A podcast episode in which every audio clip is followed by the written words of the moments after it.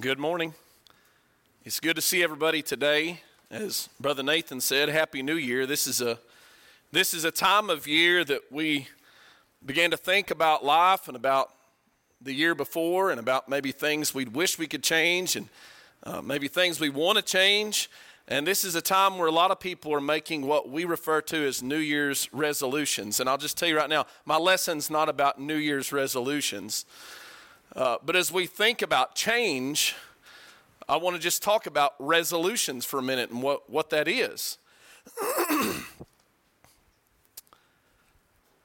this is probably the hardest thing that we encounter in life change. And I'll tell you why, because there are different kinds of change. Uh, some of those changes involve our will and our determination in changing something that may be a life habit or pattern uh, some changes may be changes that we really didn't ask for. They just happen to us in life. Monty Paul and I were talking about that before church. You know, as, as you get older, your body changes and things just start changing. You may say, Well, I don't like this. Well, it doesn't matter. Some things are just out of our control. But then there's those changes that we see in ourselves where there's something in our character or in our behavior that we look at and we say, you know what, I need to change. Can we just all admit that? Uh, isn't everybody here today? Can't you look at your life and say, I need to change something? Well, here's the question How many of us want to change those things? Probably all of us, right? So here's the strange thing about resolutions. A lot of times, resolutions, all they are is something that that we think there's this power in January 1st that's going to give us the power we haven't had before to help us get to somewhere. And if you've made a New Year's resolution, I'm not trying to discourage you. I'm just simply saying a lot of times we make resolutions, and even though we know we need to change and we want to change, we have a desire to change, we don't. And the question is why? Because that's frustrating. Is that not frustrating? When you want to change and you don't? So, why is that?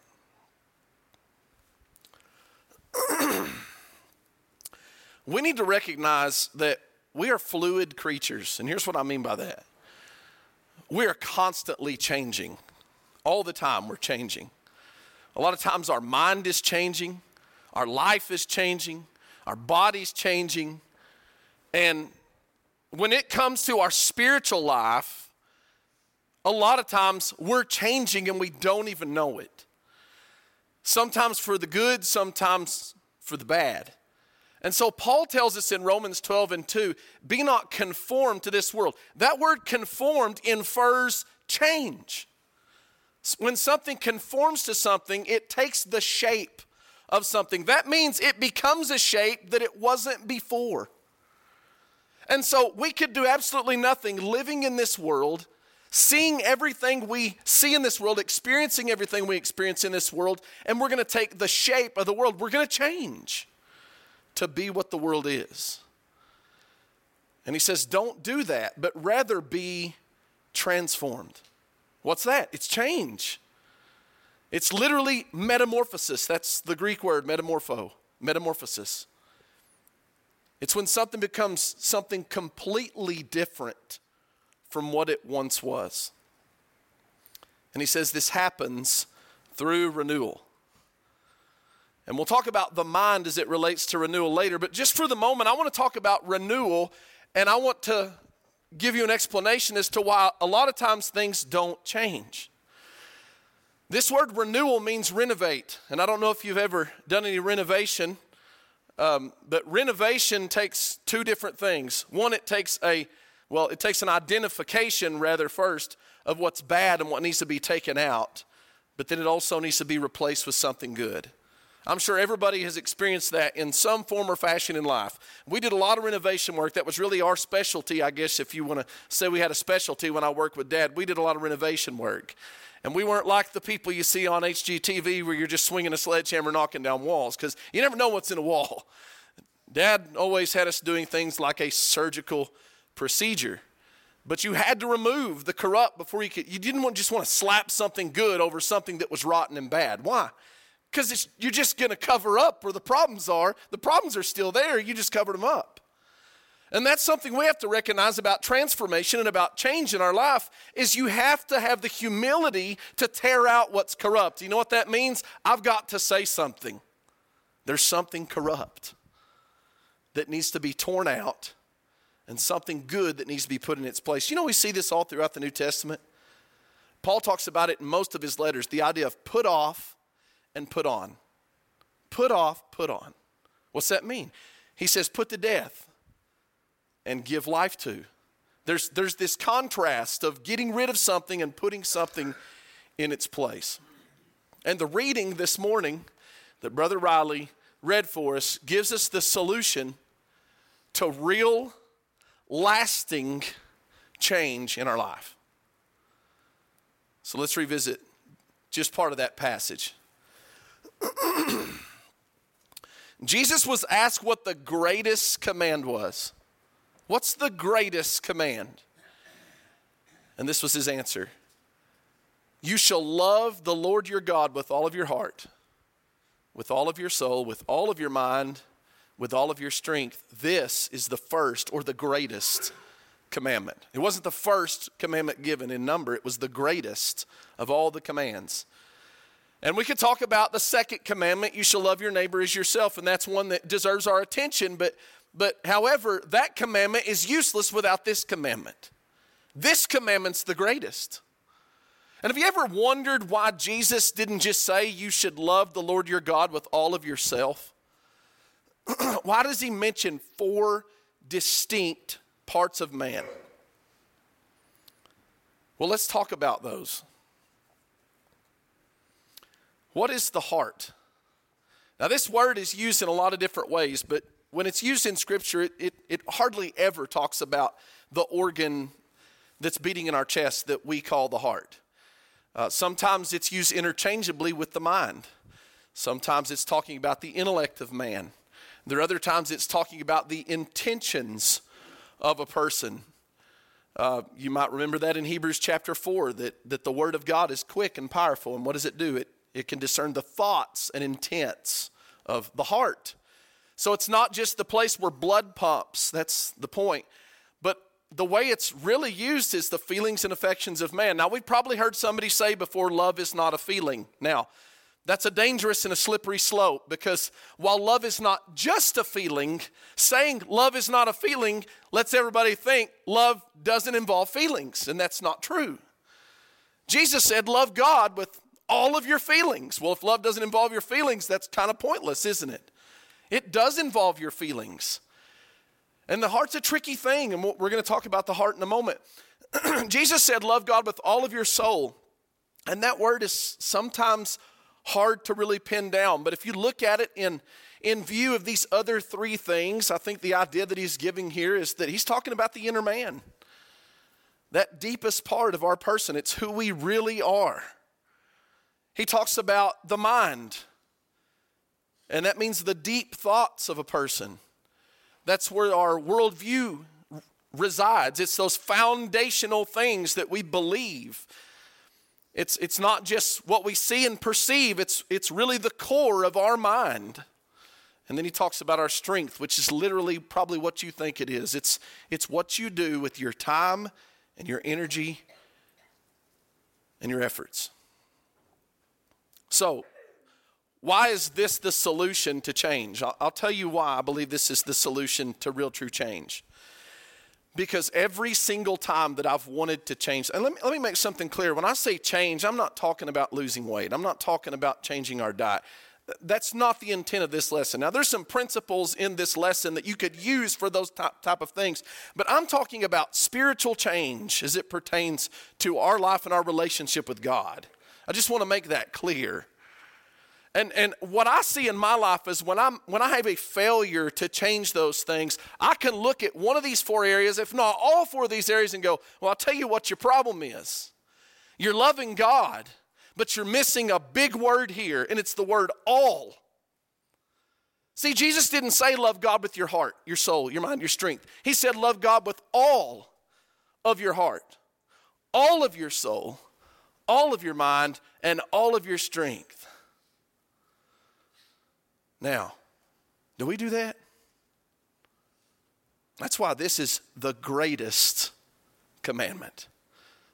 Because if we could just get that right, we wouldn't have problems in life. We wouldn't have sin problems. We wouldn't have addiction problems. We would not suffer through things. But uh, most of the time, it's because we fail to commit ourselves wholly to God. And I mean holy as the whole, not holy like H O L Y. So let's talk about the heart for a moment. Jesus said, Where your treasure is, there will your heart be also. That's a real short statement. You could put that on a bumper sticker, it's so short. You know how big that statement is? That's a huge statement. You say, Well, why is it such a big statement? What is treasure? What is treasure? Treasure is what we esteem valuable. And he says, Whatever you esteem valuable, it's got your heart. You ever seen somebody just be fully committed to something? I mean fully committed, whether it's a sport or it's or it's something musical. I mean, it's just like every time you turn around, you look at them, they are practicing, they are working hard. Why? It's because it's got their heart. They love what they're doing. Why? Because they think it's valuable to their life. If somebody looks at something and says, This is not valuable to my life, you know what they're not going to do? They're not going to put their heart in it. It's just not going to happen. It's just a part of all of us, and, and we, we really don't vary as people. Whatever we love what, is what we esteem valuable, and that has our heart. And that can also be very dangerous. Because you know what God wants from us? He wants our heart. And so, if I find value in something that's not godly or is ungodly, that thing is going to have my heart. And guess who doesn't have all my heart? God doesn't. One of the things that Paul talks about in the life of a Christian, and he's talking about what we would call sanctification or, or, or the work that God has given us a purpose to do, what he set us apart to do. And he says, It's God who works in you both to will and to do for his good pleasure. Now, we talked about at the very first that we often recognize I need to change this and I want to change this, but there's another word that we need to look at here, and it's the word will. It is God who works in you both to will and to do for his good pleasure. There's a huge difference between wanting and willing. And I'm, I'm going to explain this in the most simple way I know how. Years ago, uh, I was watching my favorite guitar player playing uh, a concert, and uh, I was just enamored by the tone of this guitar. And I told, I told my wife, I said, I'm buying that guitar. I've got to have that guitar. I mean, I really wanted it. And you know, it's not hard to find the price of something now. So so I looked it up and I was like, well, I guess I'll just never have that guitar. I mean, now, could I have saved up the money by now and bought that guitar? Sure I could. I could have done that. I could have put a little aside and end up buying. But here's the thing. As much as I wanted that guitar, I could not will myself to buy that. The cost is too high for what I believe it's worth. You say, why are we talking about guitars? I'll tell you why we're talking about guitars, is because this is the truth about life. You may want to change all day long, but until you look at the change and you esteem it valuable enough to pay the price for change, you won't change. You know, Jesus encountered people like this. He ran into a man one time that said, Good teacher, what shall I do that I may inherit eternal life? Do you think this man wanted eternal life? He did. Why ask the question otherwise? I mean, he wanted eternal life. And so Jesus tells him what he needs to do. You need to keep the commandments. And so Jesus names some of the commandments. And he says, Well, I've, I've done all the, those things since I was a kid. And I, I think at this point he thought this conversation's really going the way that I wanted it because I've already done what's required of me. And then Jesus says, Okay, one thing you lack. One thing. Go your way, sell whatever you have, and give to the poor, and you'll have treasure in heaven. And come, take up the cross, and follow me. Here's what Jesus said Okay, I'm going to lay out a couple treasures here for you, and I want you to pick one. He says, Here's the treasures that you have. Here's the treasures you could have. But you got to get rid of these to have these. You know what he did? He just turned around the price tag. And that guy said, mm, Not sure I want that anymore. It says he went away sorrowful, for he had great possessions. You know what that means? These treasures had his heart. Jesus knew it. That's why when he named the commandments to him the first time, he did not mention, Thou shalt not covet. You know why? Because he wasn't ready to expose that yet, but he did. And this man walked away. You know why? The price tag was too high.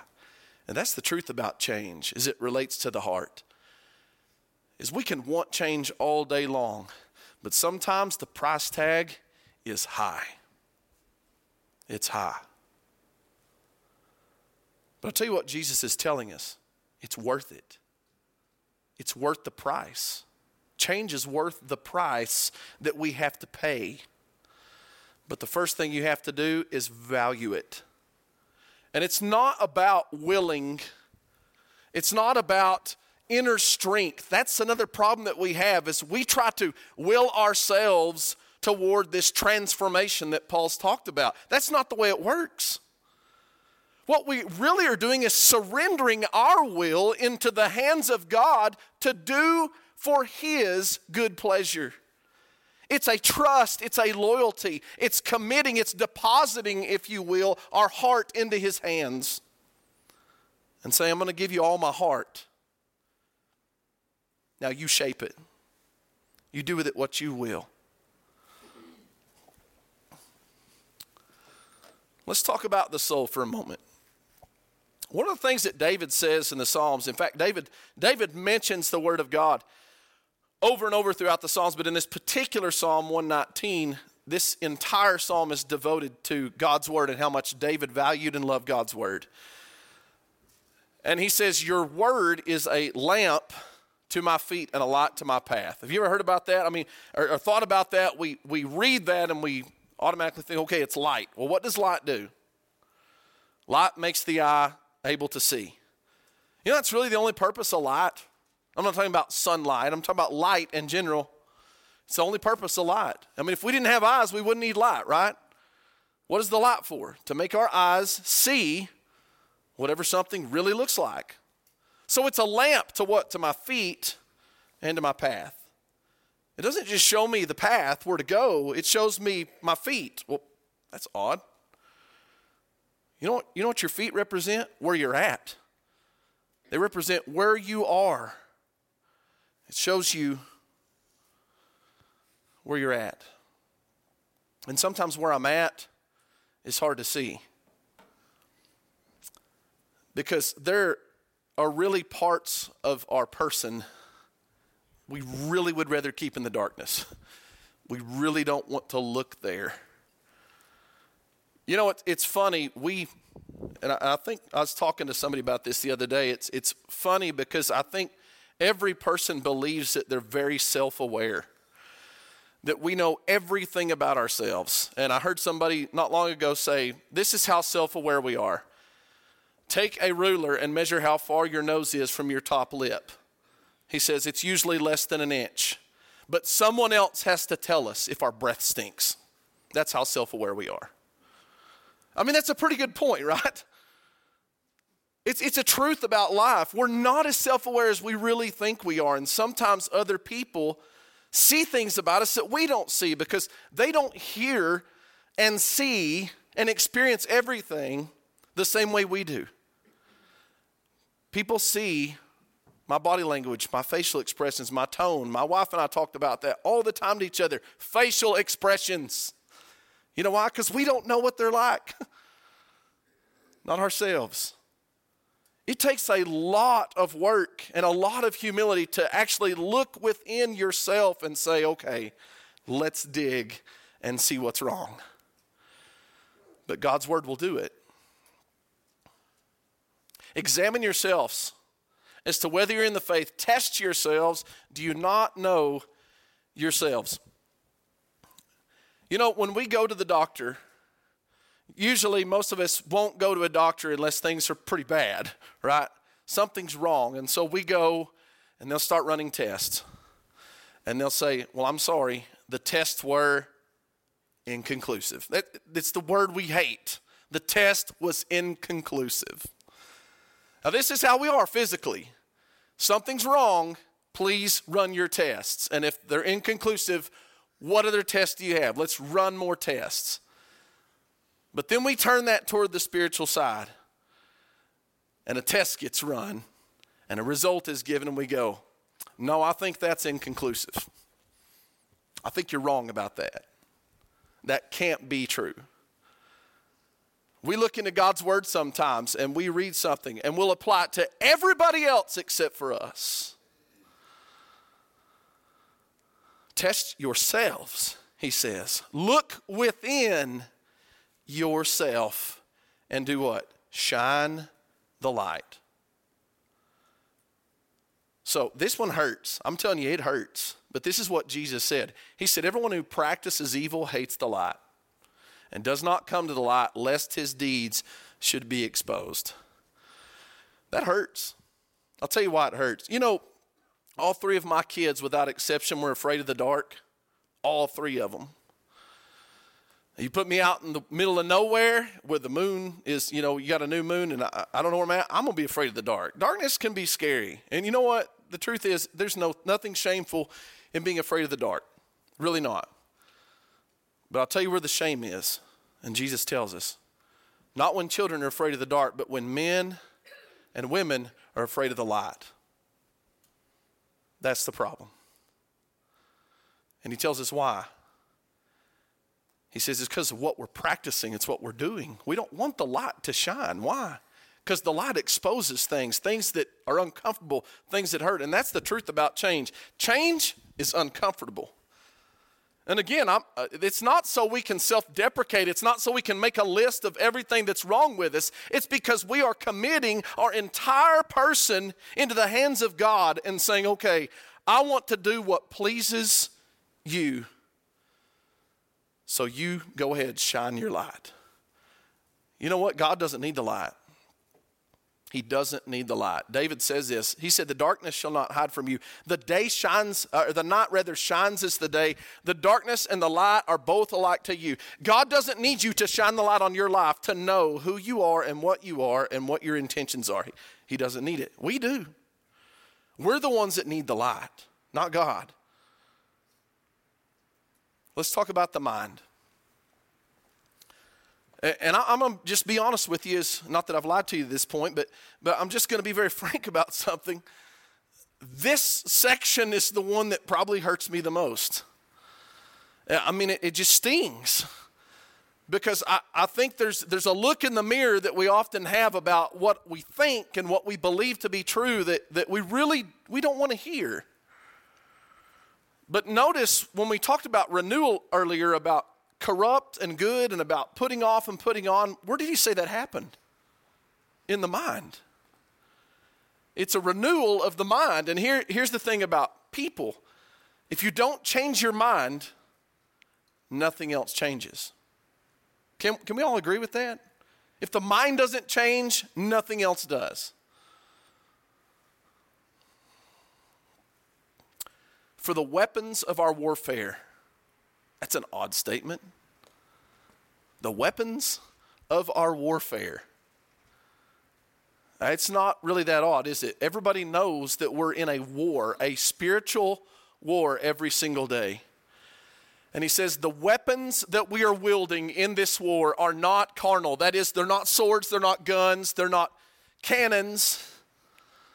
They're spiritual weapons. And he said, They're mighty through God to pulling down what? Strongholds. You know what a stronghold is? A stronghold is like a fortress. You know, they used to put these giant castle walls around. And why did they do that? Because it looked great? It was architectural? No. Because they knew if they didn't, someone was going to raid them, come in and take them over. They were going to get conquered. That's why they put the walls up.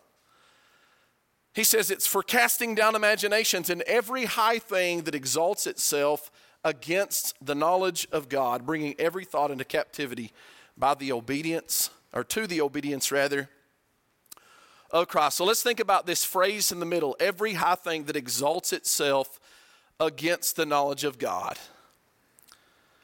That means if we're going to love God with all of our mind, here's what we've got to do. we have to be willing to test everything that we believe.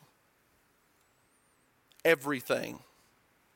Every philosophy, every ideology, every opinion, everything, and see if it's really true. And I'll tell you, that is uncomfortable. Very uncomfortable. But here's what we must recognize there are things, there are ideas in this world that raise themselves up against God's word and says God's word is wrong and you should believe this. That's what he's talking about. It exalts itself against the knowledge of God. Let no one deceive himself. If anyone among you seems to be wise in this age, let him become a fool that he may become wise. This is one of those things that probably turns logic up on its head, and here's why. He says, If you want to be wise in the world, if you want to be wise, here's what you have to do say these words I am a fool. what? That's what he said. If you want to be wise, become a fool so you can become wise. Understand what Paul's saying. He's saying there's a way that we look at life and the way that we look at wisdom. And the way we often think about wisdom, you need to throw that in the garbage. What you need to do is say this I don't have all the answers. I'm not wise. I need wisdom. Become a fool so you can become wise. Because here's, here's the problem the hardest person to teach something to is the smartest guy in the room because he doesn't need anything. He's wise, he's smart. He, doesn't need your answers, he doesn't need your opinion, he doesn't need your counsel. And so Paul says you've got to become a fool if you esteem yourself to be wise. Why? Because what you believe to be true is true to you. You say, wait, whoa, whoa, whoa, whoa. No, no. Let me say it again.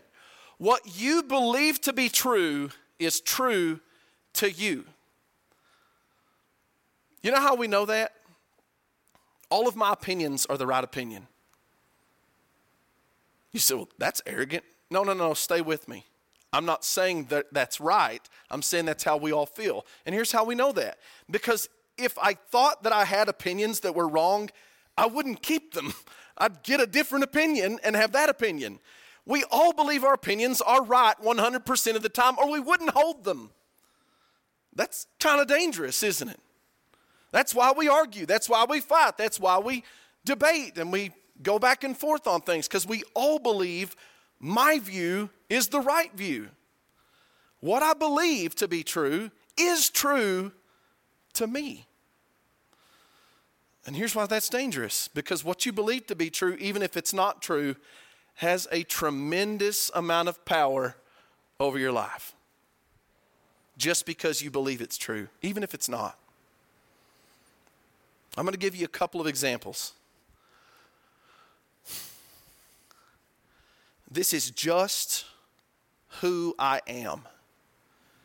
And you really can't change who you are. Is that true? Now let's be fair, okay? Let's let's take a part of this that is true, a sentiment that's true. There are inevitably things about you that you cannot change.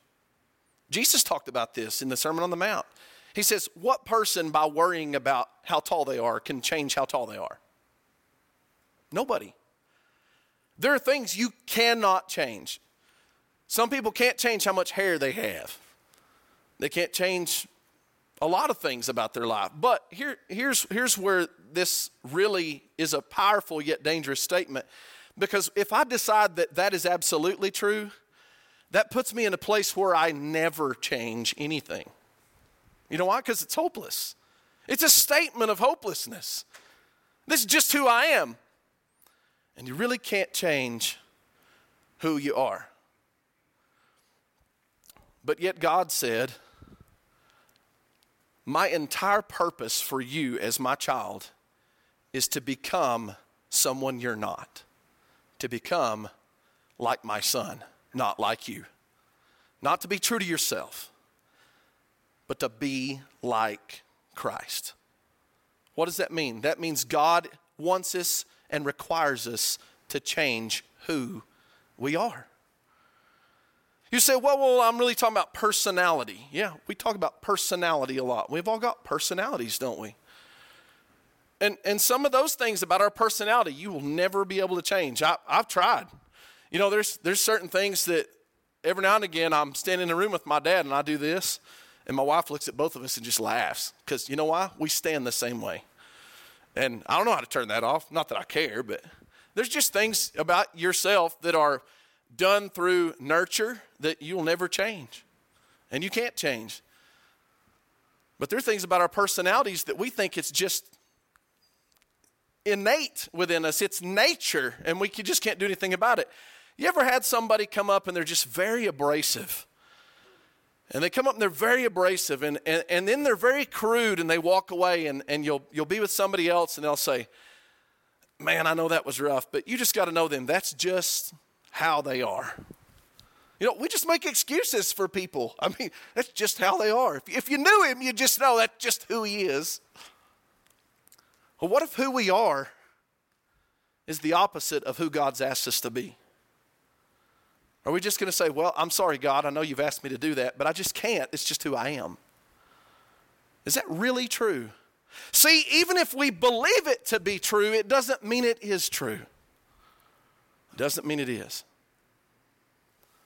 And this is another one. This is kind of like a trump card. If you've ever played spades, if somebody doesn't have a good poker face, and I know we're talking about spades, not poker, but if somebody doesn't have a good poker face, as you're dealing out the cards and somebody gets the ace of spades, you know. Because you know, they're gonna make they're gonna we're gonna bid how many hands we think we're gonna win in a minute, and somebody goes, Well, I know I'm gonna get one. You go, Oh, they got the ace of spades. It's a trump card. You can't beat that card. I mean, it's it's it's you throw it down and you win that hand. So you, you're supposed to save it till somebody throws out the king, so you can go, ha. Well, it doesn't matter. You throw it out, you're gonna win a hand. That's what this is. You can sit down with somebody, you can open God's word, you can look at God's word, you can plead with somebody to take God's word and love it with all their mind. And you know what they'll say? Well, I'm sorry, that's not what I believe. Like, it's going to win the hand. It doesn't matter. It does not matter if what you believe is different from what God's word said. You'll never win that hand, ever. Listen to what Paul says. For what if some did not believe? Will their unbelief make the faithfulness of God without effect? Let God be true and every man a liar. You know what he's saying? If the entire world is in agreement and we all say, this is what's right, but God says, that's wrong, guess who's right and who's wrong? The world is wrong, the world is a liar, and God is still true. It doesn't matter. It doesn't matter what your parents taught you.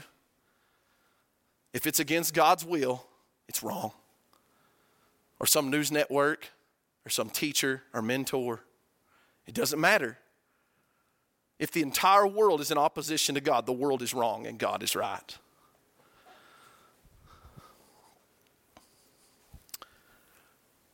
It is God who works in you both to will and to do. You knew we'd get there eventually, right? to do. Where's the real blessing of change? I'll tell you, change is not abstract. That's one of the reasons why every resolution that I have made at the new year has fallen by the wayside. Because I've got good intentions, and sometimes I even work up a plan. But if you don't work the plan, the plan's meaningless. It doesn't matter how good your idea is or how good your plan is. The blessing is in the doing. That's where the blessing is. Notice what Jesus would say. I'm sorry, I'm getting ahead of myself. James chapter 1, verse 25, but he who looks into the perfect law of liberty and continues in it, what is that? That's a man who's looking into the light and lamp of God's word. And what does he see? Something's wrong. I looked into the light, I saw something wrong. And what's he say? He being not a forgetful hearer. See, that's a lot of the problem. Sometimes it's not that we don't recognize that something's wrong or that something's right, it's that we just forget about it. Well, what causes us to forget about it? We don't put that into action. He says he's not a forgetful hearer, but a doer of the work. This one will be blessed in what he does. It can't just be abstract. There has to be a plan of action, but there has to be action. And now we're going to get to the words of Jesus, where Jesus said this to his apostles If you know these things, happy are you if you do them. You can spend your entire life gaining knowledge, and you can know everything there is to know. But if you don't do, the knowledge is useless.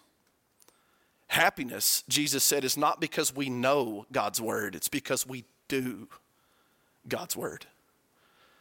That's where happiness is. And so here's something we have to do with our strength we have to stop investing our time performing for an audience. You said, what, what do you mean by that? I'm not saying everybody performs for an audience. Don't misunderstand what I'm saying.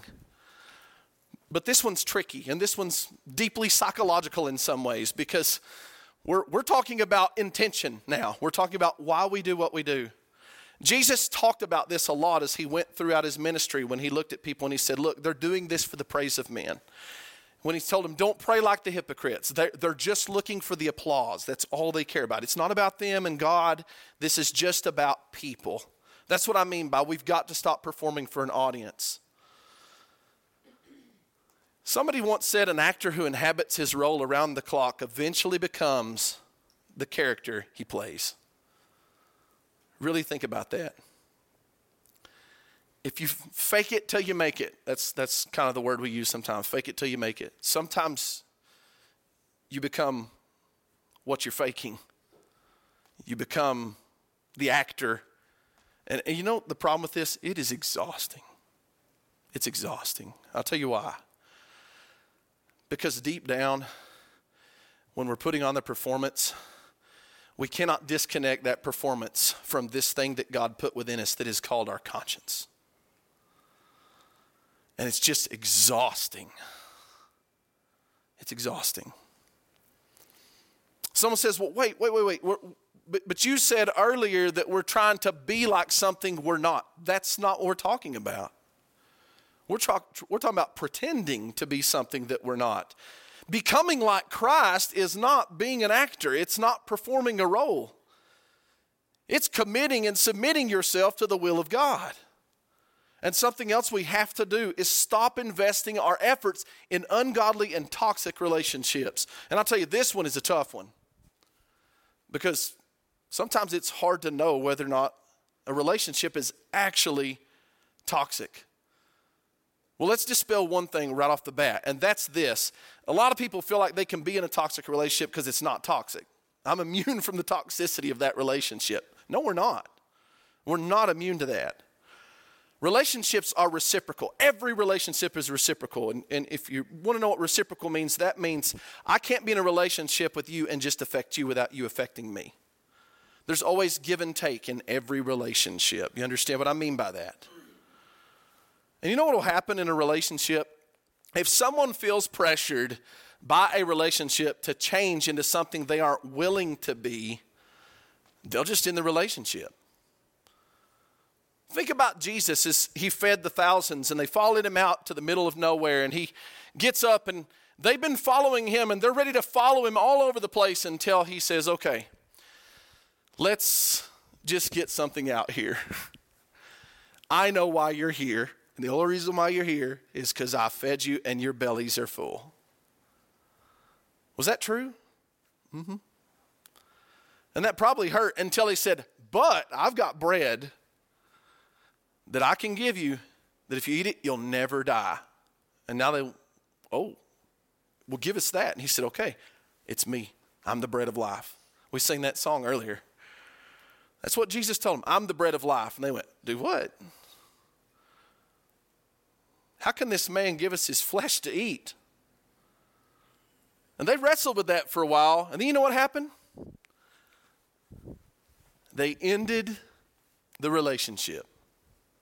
It says, From that day, many of his disciples walked with him no more. Why? Because Jesus pressured them into being something they were unwilling to be. That's the way life works. And so I said this would sting, and this is what stings about this. If a relationship is molding you into something you don't want to be, but you refuse to end that relationship, the reality is you are willing to be what you don't want to be because you value that toxic relationship more than you do your relationship with God. I know that hurts, but it's true. It's true. If someone is pulling me further away from God every day, every time I encounter them, you don't need that relationship in your life. It's not a helpful relationship. It's not a good relationship. It's a toxic relationship. Do not be deceived. Evil company corrupts good habits. I mentioned a minute ago, some of us think we're immune to influence. What's the first four words of this verse? Do not be deceived. Why didn't he just say evil communication corrupts good men? Because he knew we'd have a problem with that. So he says, don't deceive yourself. Now, listen, if you're in a good relationship and you're in a relationship with people that are doing wrong things and you're influencing them for good and they're not influencing you for evil, is that a toxic relationship? No, that's the kind of relationship Jesus was in with sinners. How did he do that? Well, he had boundaries. You know what he didn't do? He didn't go to the bar with them. He didn't do that. He didn't go to the place they were sinning and watching them commit sin. Jesus was trying to help them. He was trying to help them. But you know, the opposite is true. He who walks with wise men will be wise, but the companion of fools will be destroyed. It's, it's not just a negative way that relationships work. Listen, if you see somebody in your life and you go, you know what, that person is living the change I want to live in my life, you know what you need to do? Go have a relationship with that person, be friends with them. I, I, don't even, I don't even have a problem with you telling them your intention. I don't think God has a problem with that, saying, listen, I see your life is together. You're walking with Christ, and I want to learn from you and go do it. You know what'll happen? You'll see things start to change because relationships are reciprocal, good or bad. Let us not grow weary while doing good, but in due season we shall reap if we do not lose heart. I want change and I want it now, right? I want change now. That's me. Every single time I want to change, I want it now. And you know, the truth is, good change is slow change. We're going to talk about exercise for just a moment as it pertains to change because I, I, think there's something that, that we understand about exercise we often don't understand about other areas of life, and that's this. You got to manage your expectations, or you will inevitably give up. You'll just quit. So, for instance, you go and you step on a scale after you work out twice. I wouldn't do that. You know, I wouldn't. But I'll tell you why. And you know why, right? Because nothing's going to really change if you work out two times. You know, but there's another truth to this. You can work out for six weeks and then not work out for six months. And what you did in six weeks will be outdone by what you didn't do in six months. Because exercise is not one of those things you can go do for a little time and then quit and keep your results. Why do we think life would be any different? Well, I'm going to do this for a little while and everything's going to change. Maybe not. Some things, especially the things that we have learned through experience and through a long lifetime of making decisions that led us to having that problem, are not going to be undone with six weeks of really trying hard not to do that thing. It may take longer. And we've got to manage our expectations. And that's what this verse is really about. Don't grow weary while doing good. What's he saying? Don't get discouraged while you're doing the right things. You've got to wait because there will come a harvest at some point. But don't give up, keep going. Refuse profane and old wives' fables and exercise yourself rather unto godliness. For bodily exercise profits little, but godliness is profitable unto all things, having promise of the life that now is and of that which is to come. Why do we even physically exercise? Because we know it's good for this life, right? He says that. don't, don't read profits a little and think he's saying exercise is bad. Exercise is good, but it's only good for this life. But godliness, exercising yourself toward godliness, is not only good in this life, but in eternity. It has a dual benefit. It's not just about now, it's about later. But you got to exercise, you got to put the work in. I want to leave you with one last thing. From Matthew 17, uh, Jesus had sent his, his apostles out, and they had been casting out devils, and they came across a young person, and they tried to cast out a devil, and they could not do it. They couldn't do it. And so they came back to Jesus and they said, Why couldn't we do this? Why could we not cast it out? Why'd they ask that? Because every other problem that they'd ever encountered during their ministry, they never ran into this. Every devil that they told, we command you in the name of Jesus, come out, came out. But this one thing, they were puzzled by it. We couldn't do it. Here's what Jesus says He says, Because of your unbelief. For assuredly I say to you, if you have faith as a mustard seed, you will say to this mountain, Move from here to there, and it will move, and nothing will be impossible for you. However, this kind does not come out except by prayer and fasting. This is so interesting to me. They ask him about casting out a devil, and what's Jesus talk to him about? Mountains and mustard seeds. What? You know, you know what was wrong about their question? The word we. Why could we not cast it out? Let me ask you to consider something. How many devils do you suppose that the apostles ever casted out? And I'll tell you how many they cast out zero. That's how many demons they cast out. None. None. Every single devil that came out of a person did it because God willed it to be so. It was through the power of God. You know what Jesus told them? I'll tell you why you couldn't cast it out because of unbelief.